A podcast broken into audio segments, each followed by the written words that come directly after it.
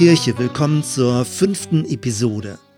In früheren Folgen ist bereits angeklungen, dass ich die Entwicklung in Richtung Fluide Kirche für sinnvoll und wichtig halte. Gleichermaßen habe ich aber auch kritische Anmerkungen zur ich-bezogenen Frömmigkeit und religiösen Konsumkultur gemacht. Wie passt das zusammen?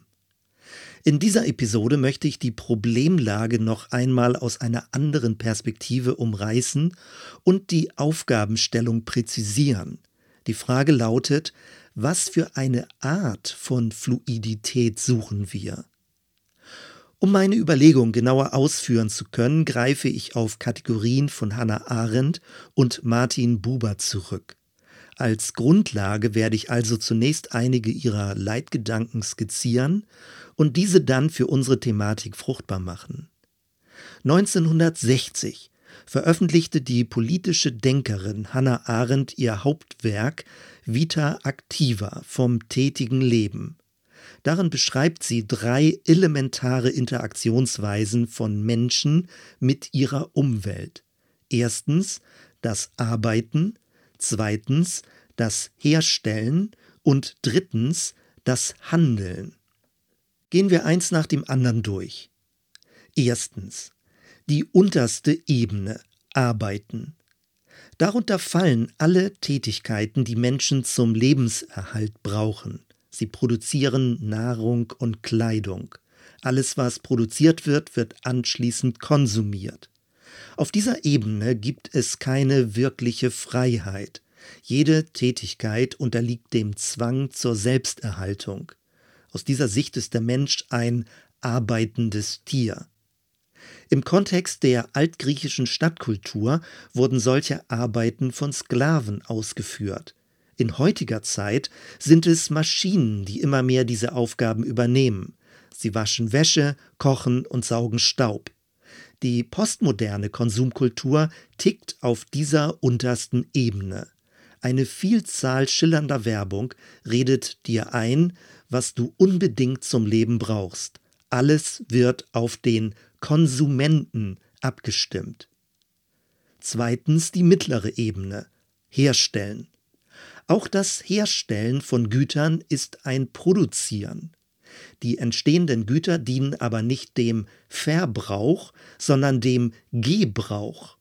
Mit ihnen erschafft sich der Mensch seine eigene Welt, sein eigenes Zuhause.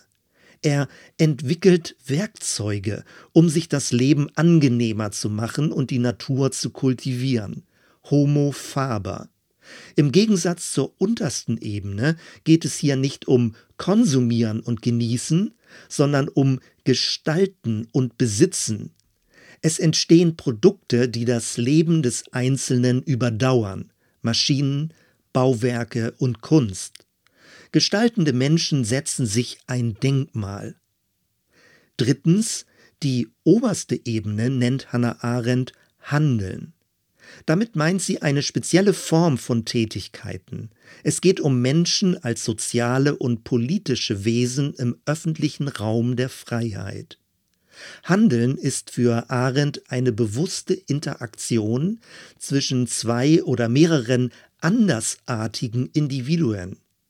Der öffentliche Raum der Freiheit lebt von der Einzigartigkeit des Einzelnen und der daraus resultierenden Pluralität.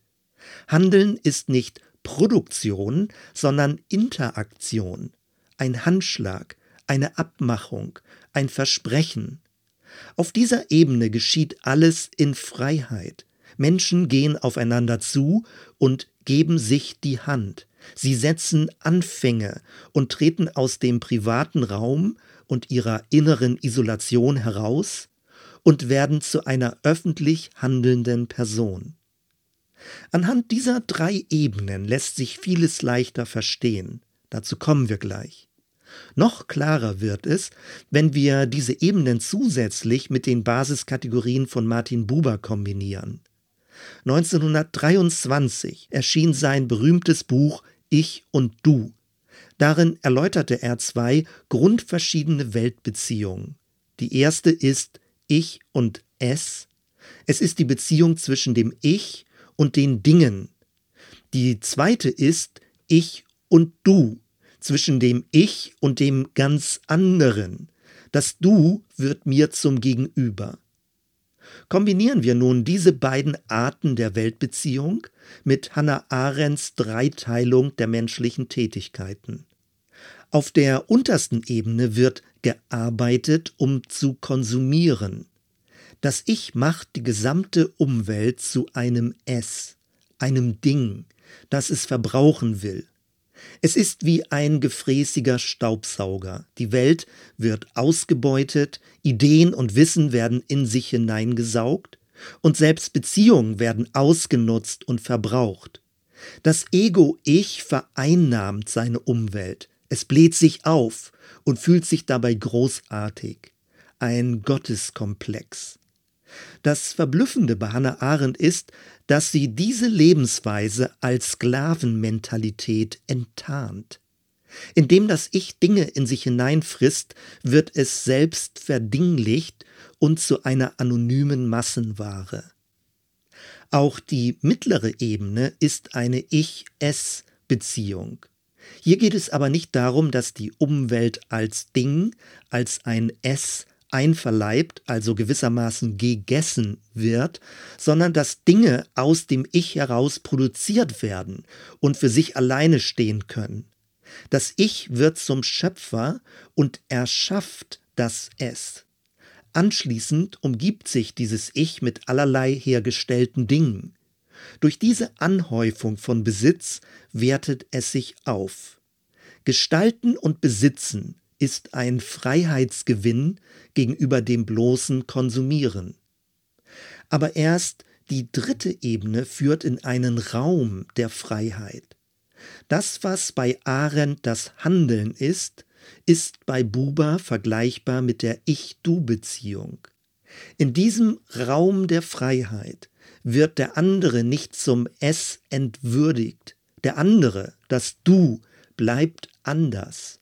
Das Du soll nicht als Hintergrundfolie meiner Projektionen dienen oder entsprechend meiner Wünsche umgeformt werden.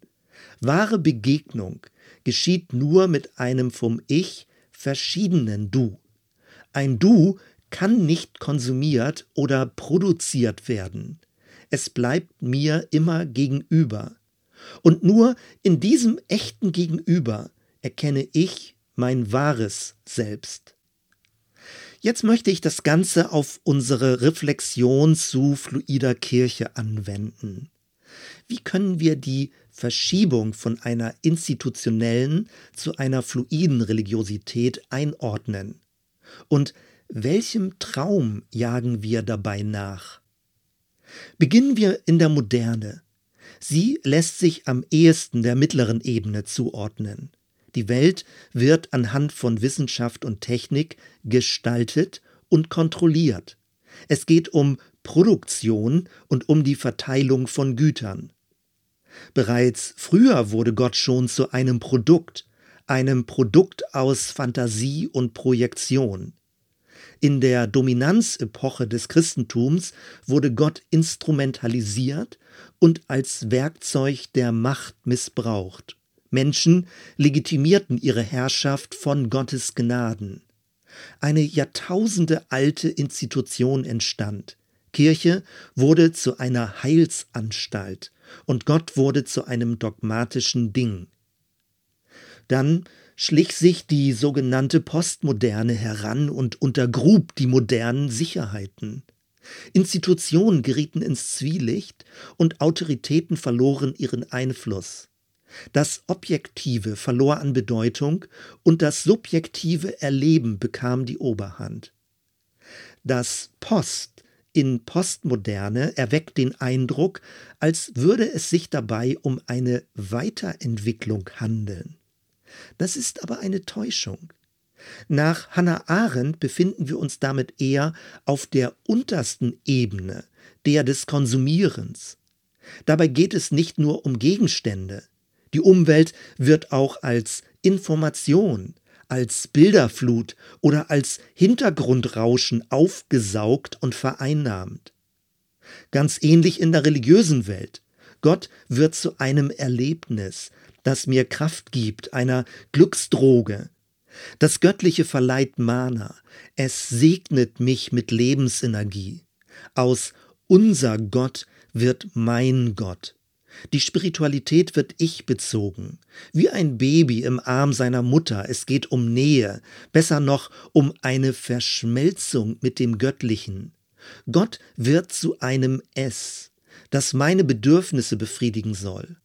Und indem ich Gott aufsauge, fühle ich mich selbst göttlicher. Manche verstehen diesen Weg sogar als spirituellen Aufstieg. Im Grunde ist es aber nur eine Infantilisierung des Glaubens, bei der das Ich sich selbst zum Zentrum der Welt macht. Indem das religiöse Ich Gott in sich aufsaugt, verliert es sein ewiges Gegenüber und wird selbst zu einem Es. Fazit. Auf den beiden unteren Ebenen wird Gott zu einem Ding. Entweder wird er konsumiert oder produziert. In beiden Fällen bleibt der Mensch im Zentrum und missbraucht Gott nach seinen Wünschen. Wenn wir von fluider Kirche als Zielperspektive sprechen, dann soll es um die dritte Ebene gehen. Gemeint ist das tätige Handeln, die Ebene der frei gewählten Interaktion. Gemeint ist ein Beziehungsraum der Freiheit, in dem Ich-Du-Begegnungen möglich werden. Allzu leicht fällt Kirche auf die zweite Ebene zurück. Dort wird sie zu einer institutionalisierten Sinnfabrik und verdinglicht Religion. Oder schlimmer noch, Kirche fällt auf die erste Ebene zurück und verkauft Religion als Konsumgut an religiöse Individualisten. So eine Vorgehensweise mag zwar marktkonform sein, spiegelt aber nicht das Wesen des Reiches Gottes wider. Wenn wir also im Weiteren von der Vision einer fluiden Kirche sprechen, dann soll es um Folgendes gehen. Wir suchen nach einer Form von Vergemeinschaftung, in der der Einzelne frei bleibt, ohne rücksichtslos zu werden. Wir suchen nach einer Form von Vergesellschaftung, in der Kirche öffentlich ist, ohne als Institution zu erstarren. Wir suchen nach einer Beziehungssensibilität, die darauf achtet, den anderen nicht entsprechend der eigenen Wünsche zu verdinglichen oder zu manipulieren. Wir suchen nach einer Art von Religiosität, die aus Ich-Zentrierung erlöst und zugleich über die Begegnung mit dem anderen mich mir selbst gewisser macht. Wir suchen nach einer Kirche, die der Verdinglichung Gottes widersteht und sich der Unverfügbarkeit des ewigen Du bewusst ist. Wir suchen danach, wie Kirche als Haus in der Zeit gelebt werden kann. Das Reich Gottes ist ein fluider Zeitraum, der Menschen zugleich beheimatet als auch ins Neue herausruft. Dieser Ereignisraum der Freiheit und der wahrhaftigen Du-Begegnung ist geheimnisvoll. Er ist unverfügbar, fragil und flüchtig. Er entsteht wie Wolken am blauen Himmel oder wie Morgentau auf den Feldern. Kirche ist dieser flüchtig öffentliche Zwischenraum. Sie ist der Ort, an dem wir nicht nur Kinder Gottes, nicht nur seine Söhne und Töchter, sondern auch Gottes Freunde sind. Soweit erstmal. Wir hören uns bei der nächsten Episode. Bis dann.